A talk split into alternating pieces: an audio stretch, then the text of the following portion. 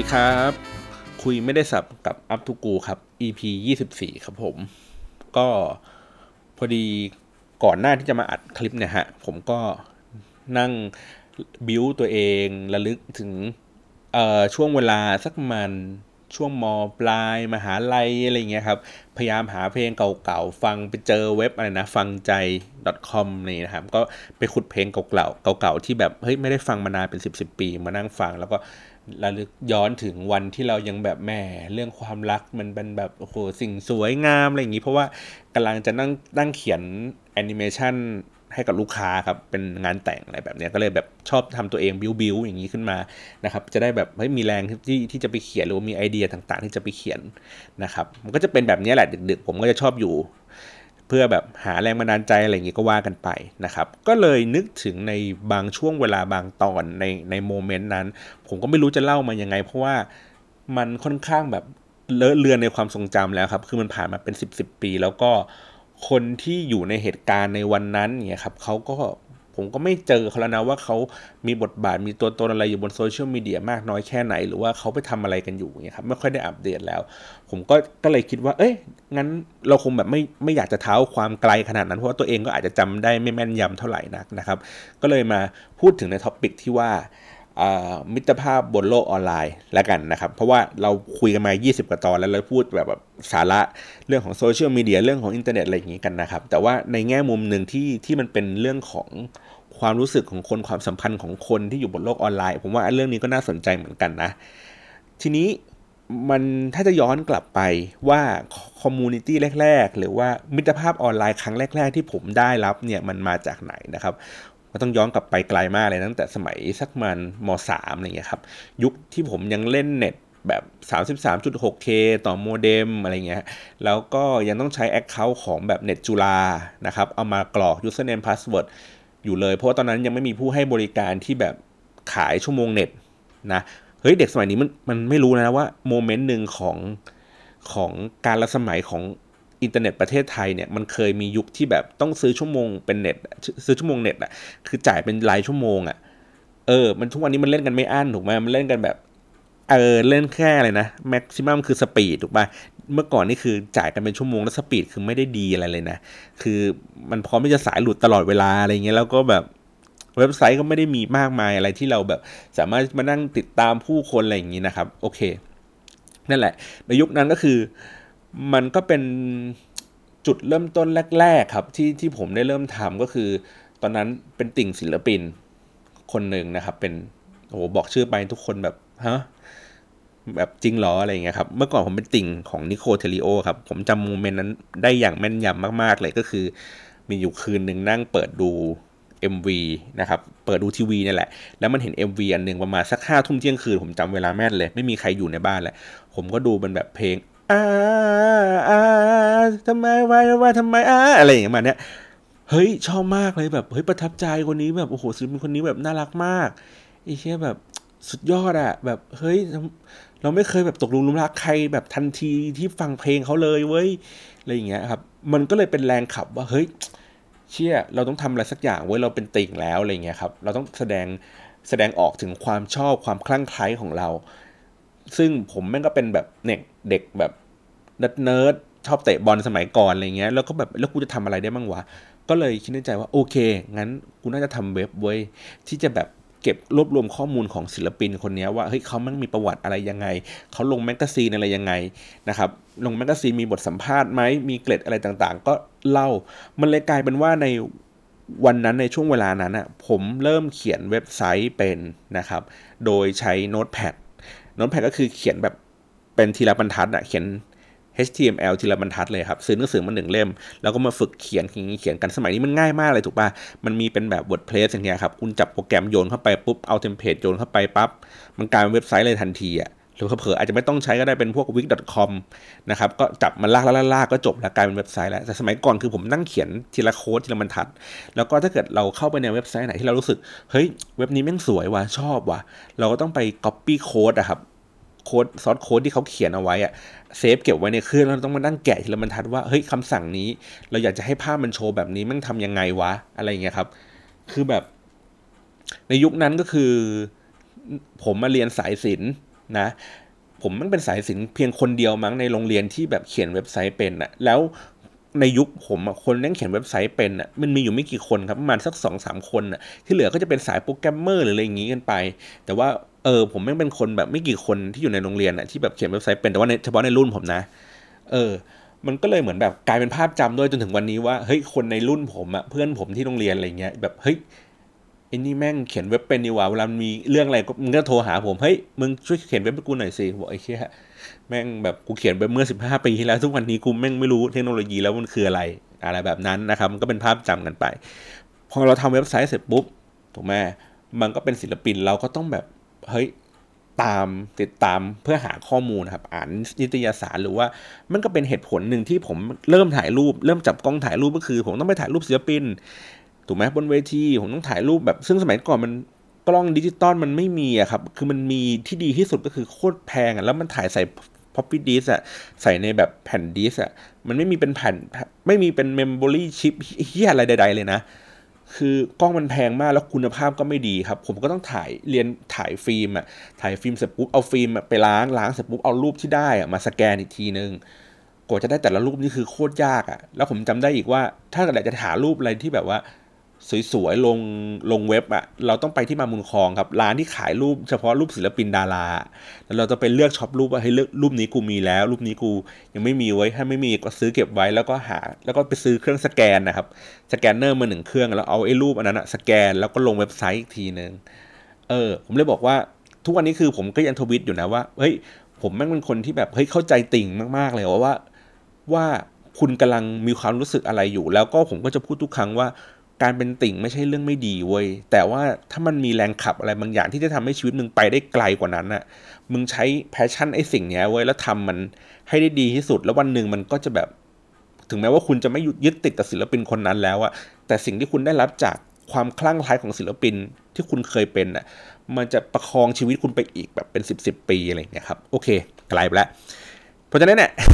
คอมมูนิตี้ของผมอันแรกก็คือเป็นเพื่อนที่ติดตามศิลปินนะครับก็เจอเจออ่านข้อมูลในเว็บไซต์แล้วก็มาพูดคุยกันอะไรแบบนี้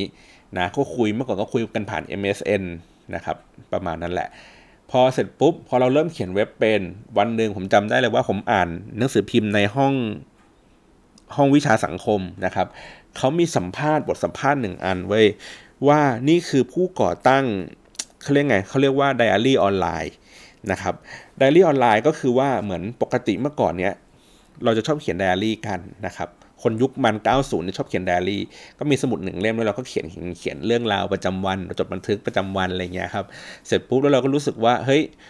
มันควรที่จะไปอยู่บนออนไลน์เว้ยเฮ้ยมันคือควรจะอยู่บนเว็บไซต์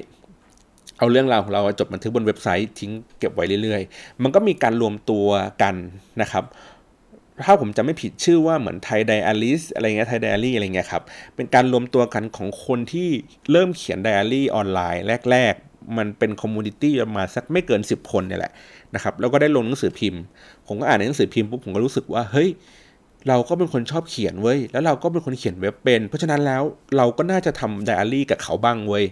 นะครับผมก็เลยเริ่มผันตัวเองมาเขียนไดอารี่ก็คือจากคนที่เคยทำคอนเทนต์ที่เป็นแบบศิลปินถูกไหมก็เขียนไดอารี่ตัวเองมากขึ้นครับก็ใช้ชื่อในเวลานั้นว่า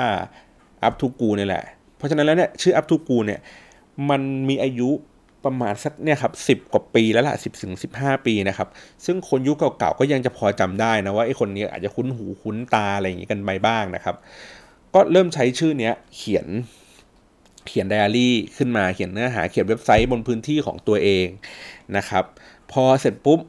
เป็นที่บอกคือว่าเฮ้ยคอมมูนิตี้เมื่อก่อนเนี่ยมันไม่ได้มีคนเล่นเยอะอะครับมันไม่มีโซเชียลมีเดียมันเป็นแค่กลุ่มคนเป็นก้อนคืออย่างที่บอกคือว่าประชากรที่เล่นเน็ต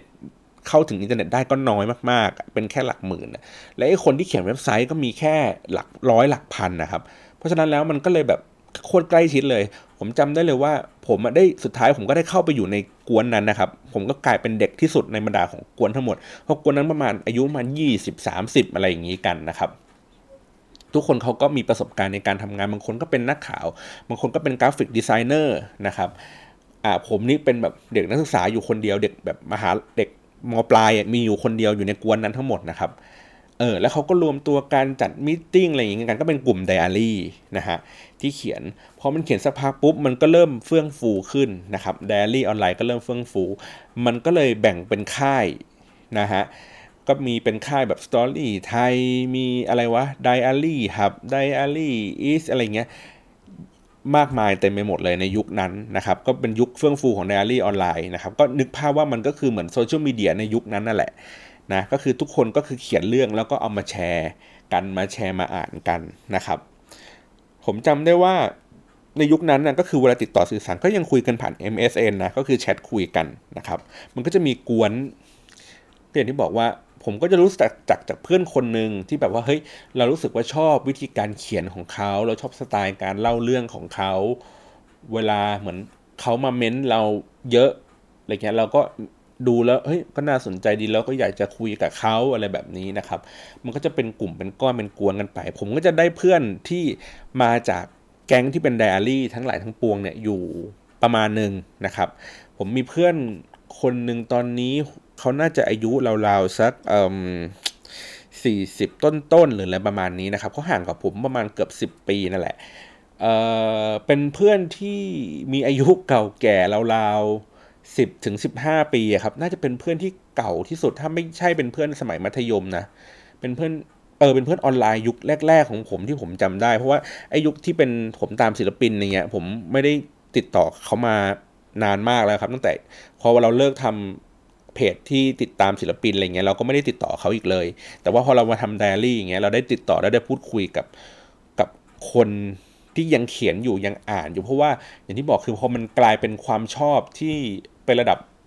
แมสขึ้นน่ะจากที่แรกเราชอบศิลปินถูกไหมเรามาชอบในเรื่องของการเขียนการอ่านหนังสืออย่างเงี้ยครับมันก็จะเป็นกลุ่มกว้างๆเราก็ได้แลกเปลี่ยนทัศนคติการได้แลกเปลี่ยนรสนิยมอะไรเงี้ยความชอบเปลี่ยนมุมมองอะไรอย่างงี้กันไปนะครับก็ได้พูดคุยกันเนี่ยอย่างที่บอกคือมีอายุประมาณเป็นสิบสิบปีแล้วฮะในการที่แบบว่าหาเพื่อนจากโลกออนไลน์เนาะหรือว่าบางคนอย่างเช่นเอ่อผมยกตัวอย่างอย่างเช่น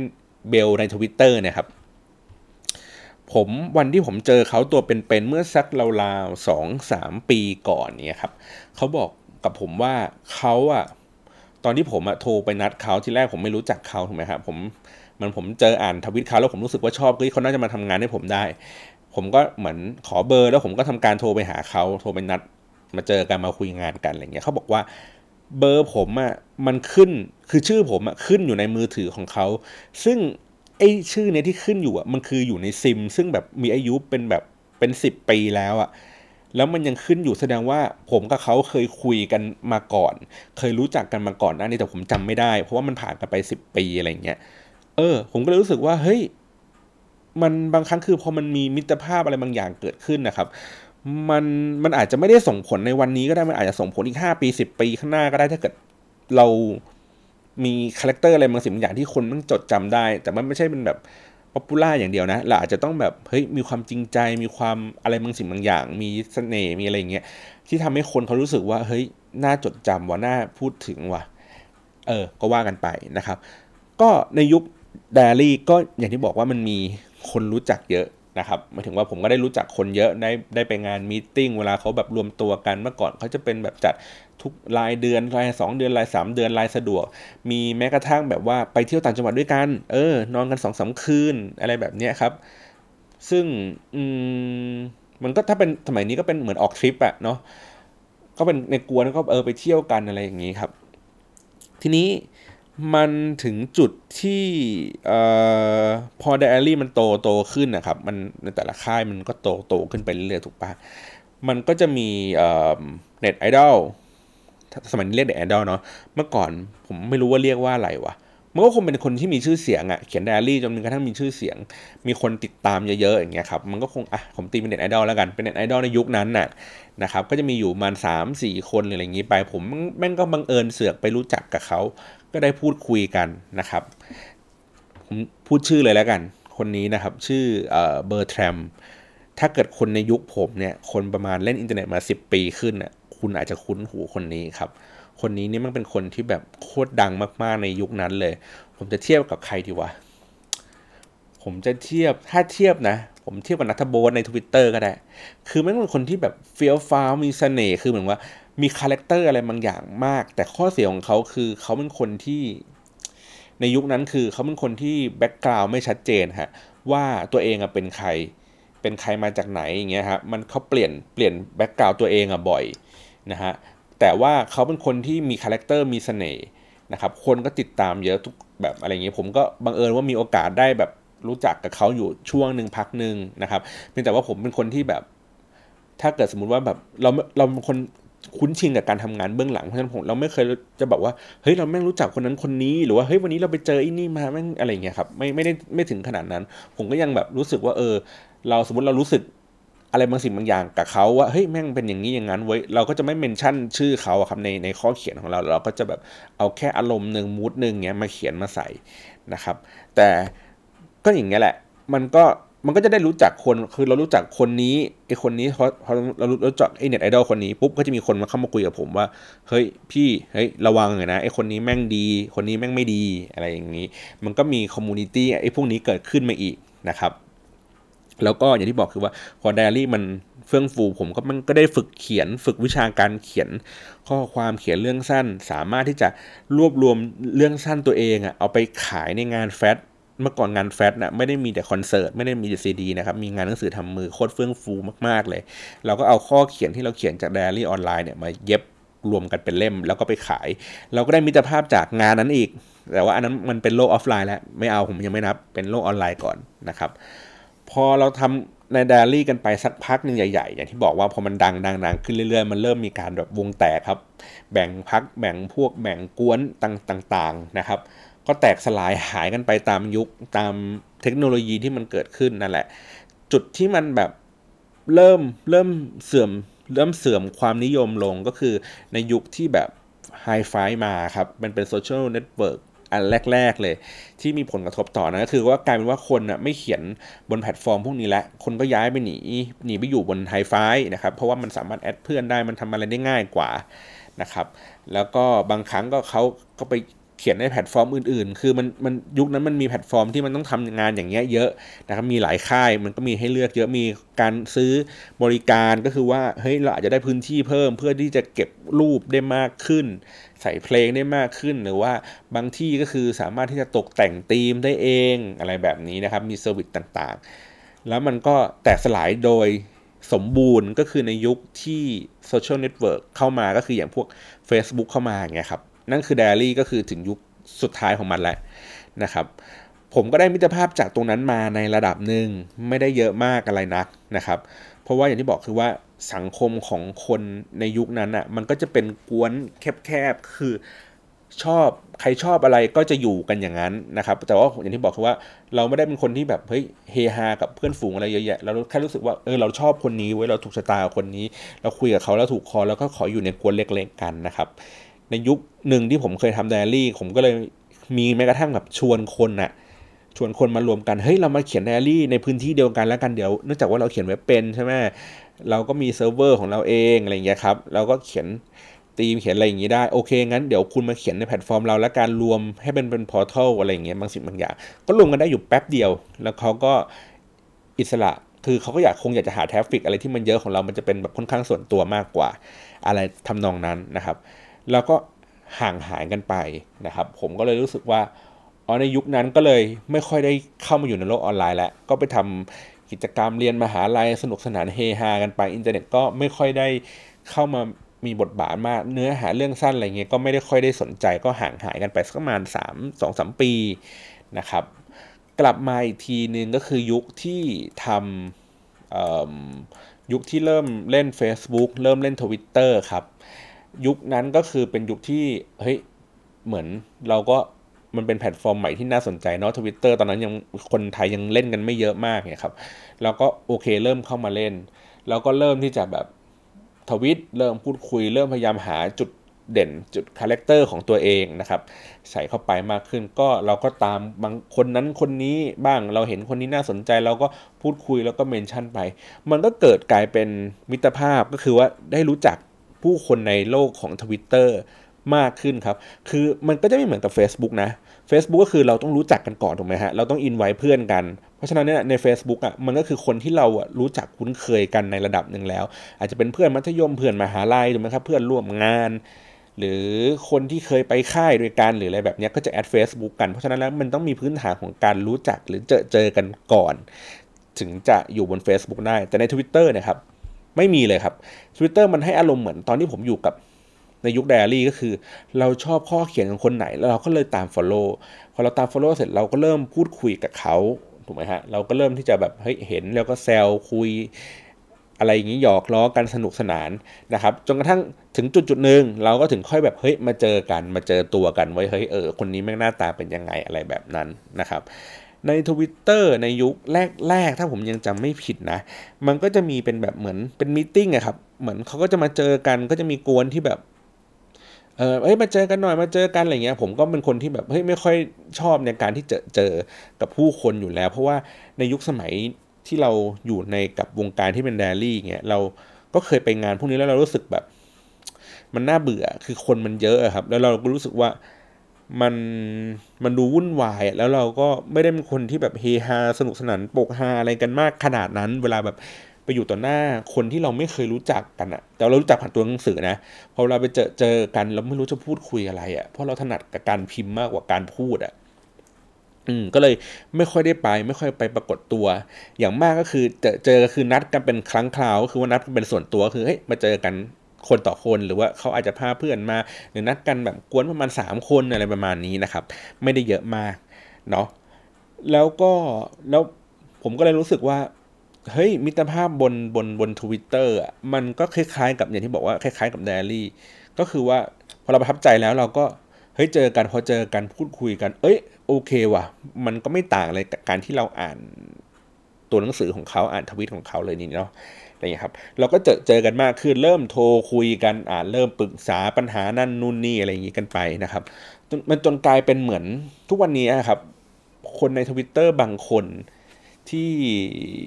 ที่ผมรู้จักนะครับก็อาจจะเป็นคนที่เก่าแก่อย่างที่ผมบอกอย่างเช่นเบลเงี้ยเก่าแก่ในระดับแบบเป็นสิบปีแต่ยุคสมัยไดอารี่ก็ก็มาเจอบางคนอย่างเช่นฝนเซมฝนเซมนี่ก็คือมาจากยุคไดอารี่เหมือนกันผมก็แบบเฮ้ยมาเจอเพราะคนผมจำชื่อเขาได้ว่าคนคนนี้มันไม่มีใครใช้ชื่อชื่อซ้ำแน่ๆผมก็ตามอ่านอะไรอย่างนี้นะครับก็ตาม follow กันไปคนเก่าๆแก่ๆผมก็อ่ะตามกันมานะครับหรือคนที่แบบว่าใหม่ๆก็คือเฮ้ยคนนี้คือผมก็เปิดโอกาสรู้จักคนนะบางครั้งก็เฮ้ยโอเคน้องที่โรงเรียนเก่าอะไรเงี้ยครับแต่ว่าอยู่คนละรุ่นแล้วโอเคติดตามพูดคุยเว้ยหรือว่าคุยไปคุยมาอ้าวอันนี้เป็นน้องที่มหาลัยเว้ยอันนี้เป็นน้องที่โรงเรียนเว้ยก็อ่ะได้พูดคุยได้หางานมาทำร่วมกันอะไรอย่างนี้กันนะครับหรือว่าบางครั้งคือผมก็เหมือนโพสต์หางานใน Twitter แล้วก็ทุกวันนี้ก็น้องในทีมผมสอง สองคนนะครับก็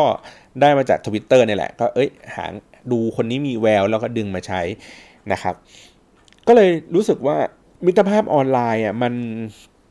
มันไม่ได้แย่ครับอย่างที่ที่ผู้ใหญ่เขาพูดกันนะครับคือคือเราอาจจะเห็นสื่อเห็นข่าวอะไรอย่างนี้เนาะว่ามันมีการหลอกลวงล่อลวงคนโกงตังค์บ้างล่อไปทำอะไรไม่ดีไม่ร้ายอะไรอย่างนี้กันบ้างนะครับหลอกเอาเงินทำนู่นทำนี่อะไรหลายสิ่งหลายอย่างแต่อย่างที่บอกคือว่าในทุกๆเขาเรียกไงนะในทุกๆสังคมอะครับไม่ว่าจะเป็นสังคมอะไรใดๆก็ตามมันมีทั้งคนดีและคนไม่ดีมันมีทั้งข้อดีและข้อเสียอยู่ในนั้นหมดนะครับเราไม่สามารถที่จะแบบบอกได้บอกว่าไอ้เหี้ยอันนี้มันแม่งเลวมากกว่าดีไว้หรือดีมากกว่าเลวคือมันก็วัดกันไม่ได้ถูกไหมเพียงแต่ว่าเราก็ต้องหาในจุดที่เรารู้สึกว่าเฮ้ยอันเนี้ยมันดีแล้ว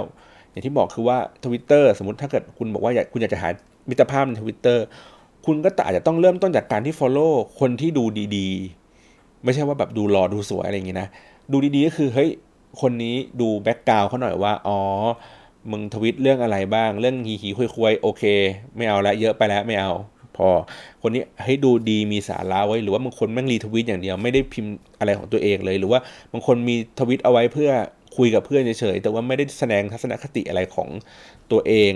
อะไรอย่างนี้ออกมานะครับแต่ถ้าเกิดว่าเราอ่านแล้วเรารู้สึกว่าเฮ้ยชอบคนนี้คนนี้แม่งดีไว้ความคิดดีตรงกับจริตของเราเราไม่ได้บอกว่าเขาเขาเรียกไงนะจะขั้วไหนอะไรใดๆนะ คือแล้วแต่เรานะเราชอบอะไรเราก็ตามคนนั้นครับเราไม่ชอบคนไหนเราก็ไม่ต้องตามครับถ้าเรายิ่งรำคาญเราก็บล็อกแม่งไปเลยครับจะได้ไม่ต้องเห็นหรืออะไรแบบนี้นะมันก็เป็นสิทธิ์ของเราครับเราก็คัดกรองแต่ไอ้สิ่งที่เราชอบสิ่งที่เราคิดว่ามันน่าจะตอบโจทย์กับชีวิตเรามากขึ้นเราก็ตามตามพวกนี้มาแล้วก็ลองพูดคุยกันลองหาบทสนทนากันนะครับแล้วก็ผมว่ามันอย่างที่บอกคือมีความจริงใจต่อกันอ่ะคือไม่ใช่เราไปถึงปุ๊บเราต้องการที่จะหวังผลอะไรจากมันไม่ใช่ว่าเฮ้ยไปถึงปุ๊บแล้วแม่งสวยกูแบบไอ้เหี้ยหืนๆๆจนหน้าละหืนก็ไม่ต้องขนาดนั้นก็ได้ครับบางคนก็อย่างที่บอกคือเฮ้ยมันก็อย่างผมอันนี้ผมยกตัวอย่างให้ฟังนะว่าอย่างน้องบางคนอย่างเงี้ยผมแม่งแซะครับไม่แซะดิเตาะเออใช้คำว่าเตาะคำว่าแซะกับคำว่าเตาะแตกต่างกันยังไงอันนี้พอตอนนั้นไปก่อนนะขยายความก่อนแซะคือเชิงเนกาทีฟครับพูดเมนชั่นถึงคนนี้โดยที่เราไม่ได้ใส่ชื่อเขาโดยตรงแต่คนอ่านอ่านรู้ว่าเขาเรากำลังพูดถึงใครอยู่อย่างนี้เรียกแซะนะครับคำว่าเตาะเป็นคำศัพท์ใน Twitter หมายถึงเราเข้าไปจีบคนนี้เข้าไปพูดคุยเข้าไปหวานเข้าไปแย่เข้าไปแซวกะเพศตรงข้ามหรือเพศเดียวกันถ้าเกิดสมมุติคุณชอบเพศเดียวกันก็คือทำเพื่อหวังผลในเชิงจะพูดไงดีอะในเชิงหยอกเย้าเย้าแย่อะไรอย่างเงี้ยครับเพื่อให้เขารู้สึกดีมันไม่เหมือนกับแซะถูกไหมทำให้เขารู้สึกลบอันนี้ทำให้เขารู้สึกดีเป็นในเชิงบวกนะครับเป็นเตาะอ่ะกลับมาคือผมก็ทำการเตาะน้องอยู่คนหนึ่งแบบนานเลยประมาณ สามถึงสี่ ปีครับทวิตทวิตทวิตทวิตแซวอยู่ทุกวันไอ้นี่ก็ไม่เคยเล่นอะไรกับกูเลยด่ากันมาตอบกลับอะไรอย่างงี้มาจนกระทั่งวันนึงเรารู้สึกว่าแบบเฮ้ยตั้งแต่วันที่เขาแบบเรียนอยู่ปีหนึ่งปีสองอ่ะจนวันที่เขาแบบเรียนจบรับปริญญาอะไรเงี้ยครับแล้วผมก็เห็นเขาทวิตว่าเฮ้ยเขากำลังจะแบบไปงานรับปริญญาตัวเขาเองนะอะไรเงี้ยผมก็แบบว่าเฮ้ยกูอยากไปด้วยอ่ะเพราะว่าในฐานะที่เรารู้จักเขาผ่านตัวหนังสืออ่ะเรารู้สึกว่าเออมันคงเป็นโมเมนต์ที่ที่เขาแบบมันเป็นเป็นโมเมนต์ที่มีความสำคัญสำหรับเขาเองอ่ะแล้วเราก็อยากจะเป็นส่วนหนึ่งที่เฮ้ยอยู่อยู่กับเขาในโมเมนต์นั้นด้วยหรืออะไรเงี้ยครับแต่ว่าติดงานติดอะไรอย่างงี้หรือว่าความไม่กล้าอะไรสักอย่างเราก็ไม่ได้ไปนะครับแล้วก็ก็เลยกลายเป็นว่าเหมือนพองานนั้นไม่ไปเขาก็เหมือนถามว่าอ้าวทำไมไม่มาหรืออะไรอย่างงี้ไปสุดท้ายก็เลยได้มานัดเจอกันอีกหลังจากเขารับปริญญาอยู่มาเกือบปีหรือปีนึงแหละผมจำไม่ได้แล้วก็กลายเป็นว่าเหมือนผมอ่ะรู้จักเขาผ่านทาง Twitter นั่งคุยกันมาผ่าน Twitter อย่างเดียวเนี่ยสี่ปีห้าปีแล้วถึงได้มีโอกาสไปเจอกันจำได้ว่าก็นั่งกินข้าวเลี้ยงข้าวกันแล้วก็ถามถ่ายอะไรอย่างงี้กันแล้วก็เรารู้สึกว่าแบบเฮ้ยแม่งไม่กล้าว่ะที่จะแบบเจอเขาเราพูดเหมือนที่เราทวิตแซวเขาแซะเขาหรืออะไรอย่างเงี้ยครับก็มันก็ดีนะมันก็รู้สึกว่าเออคือการมีมิตรภาพบนโลกโซเชียลมีเดียครับมันอาจจะมันอาจจะไม่จำเป็นที่จะต้องเร่งรัดเกินไปว่าให้เอ้ยให้กลับให้มาอยู่บนโลกออนไลน์เอ้ยกลับให้มาอยู่บนโลกออฟไลน์ตลอดเวลาก็ได้มันถ้าเกิดเราใช้ชีวิตอย่างเขาเรียกไงเราให้น้ำหนักกับสองเรื่องนี้จริงจังเท่ากันอย่างเช่นสมมุติอย่างผมเนี่ยเนื่องจากว่าผมใช้อินเทอร์เน็ตมาเป็นสิบสิบปีถูกไหมฮะผมก็สามารถที่จะบาลานซ์ชีวิตผมได้ว่าเอ้ยผมมีโลกออฟไลน์ของผมเนี่ยก็จะมีเพื่อนฝูงแบบนึงกับโลกออนไลน์ผมก็ก็จะเป็นเพื่อนฝูงเป็นเป็นการใช้ชีวิตอีกแบบนึงมันมีอยู่สองฝั่ง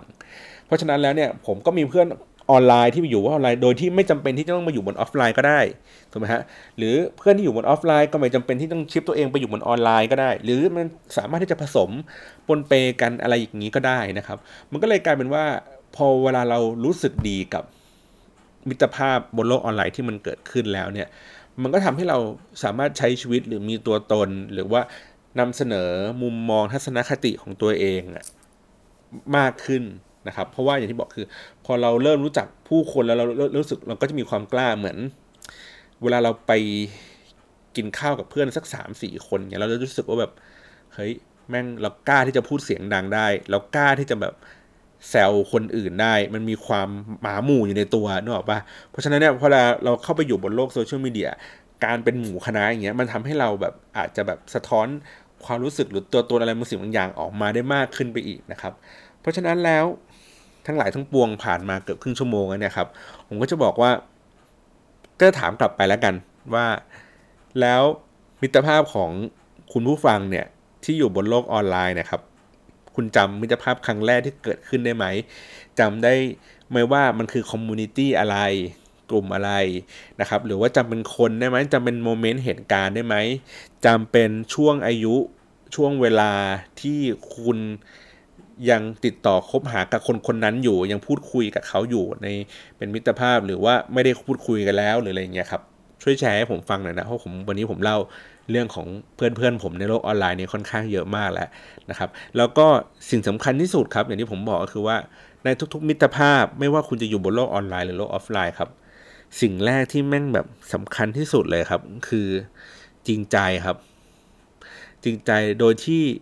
ไม่ได้หวังผลประโยชน์จากมิตรภาพนั้นนะครับก่อนนะครับมันคือมันพอมันมีความจริงใจต่อกันปุ๊บเนี่ยอย่างที่บอกคือว่าคือผมรู้ว่าทุกคนน่ะมันคงมีผลประโยชน์อะไรบางสิ่งบางอย่างอาจจะผลประโยชน์นั้นอาจจะเป็นเรื่องเงินทองหรือเป็นเรื่องของความสบายใจหรืออะไรอย่างนี้ก็ได้นะแต่จุดสำคัญเลยครับคือมันมีความจริงใจกันก่อนอ่ะเฮ้ยเรารู้สึกอะไรเราก็พูดให้เขาฟังเราคิดยังไงเราก็บอกเขาไปนะครับสิ่งนี้แม่งเป็นแบบสิ่งสำคัญมากทั้งโลกออนไลน์และออฟไลน์นะมีสิ่งนี้ก็จะทำให้เป็นจุดเริ่มต้นของความสนุกในกลุ่มเพื่อนๆที่คุณจะได้เจอในโลกออนไลน์นะครับแล้วก็มันก็จะทำให้คุณยังคงมีบทบาทยังคงมีตัวตนอยู่บนโลกออนไลน์ถ้าเกิดคุณยังคิดที่จะเล่นมันอยู่ต่อไปเรื่อยๆนะแล้วมันก็จะสร้างมูลค่าอะไรบางสิ่งบางอย่างให้ตัวคุณอย่างน้อยคือคุณอาจจะไม่ได้เป็นอินฟลูเอนเซอร์คุณอาจจะไม่ใช่เป็นแบบบล็อกเกอร์รีวิวอะไรต่างๆนะครับแต่การที่คุณได้เพื่อนสักคนดีๆจากโลกออนไลน์อ่ะผมว่าแม่งก็โคตรคุ้มค่ากับการใช้การลงทุนด้วยเวลาที่ต่อต่อวันแบบ สี่ถึงห้า ชั่วโมงที่เล่นโซเชียลเน็ตเวิร์คโดยที่เราแบบไม่มีเป้าหมายครับแต่การที่เราหาเพื่อนดีๆสักคนนึงจากพวกนั้นได้ผมว่าแม่งโคตรคุ้มที่สุดแล้วล่ะโอเคขอบคุณสำหรับการรับฟังวันนี้ครับวันนี้ดูไม่ค่อยมีสาระเท่าไหร่นะแต่ว่าผมก็มาแชร์ความรู้สึกแชร์มิตรภาพดีๆกันแล้วก็เพื่อนผมที่ผมเล่าให้ฟังเนี่ยเมื่อบอกว่าเป็นเพื่อนที่เก่าแก่ที่สุดเนี่ยประมาณสิบกว่าปีเนี่ยชวนผมให้ไปจัดพอดแคสต์เกี่ยวกับเรื่องหนังสือซึ่งผมแทบไม่ได้อ่านเลยในช่วงแบบ สองถึงสาม ปีมานี้นะครับก็เดี๋ยวผมคงใน อี พี ศูนย์ของไอ้รายการอันนั้นน่ะเดี๋ยวผมจะมาสัมภาษณ์เขาเนี่ยแหละว่าเป็นเพื่อนผมมาเป็นสิบปีแล้วเนี่ยมันมีประโยชน์อย่างที่ผมเล่าจริงหรือเปล่านะครับวันนี้ขอบคุณสำหรับการรับฟังอีกครั้งนึงครับขอบคุณมากครับสวัสดีครับ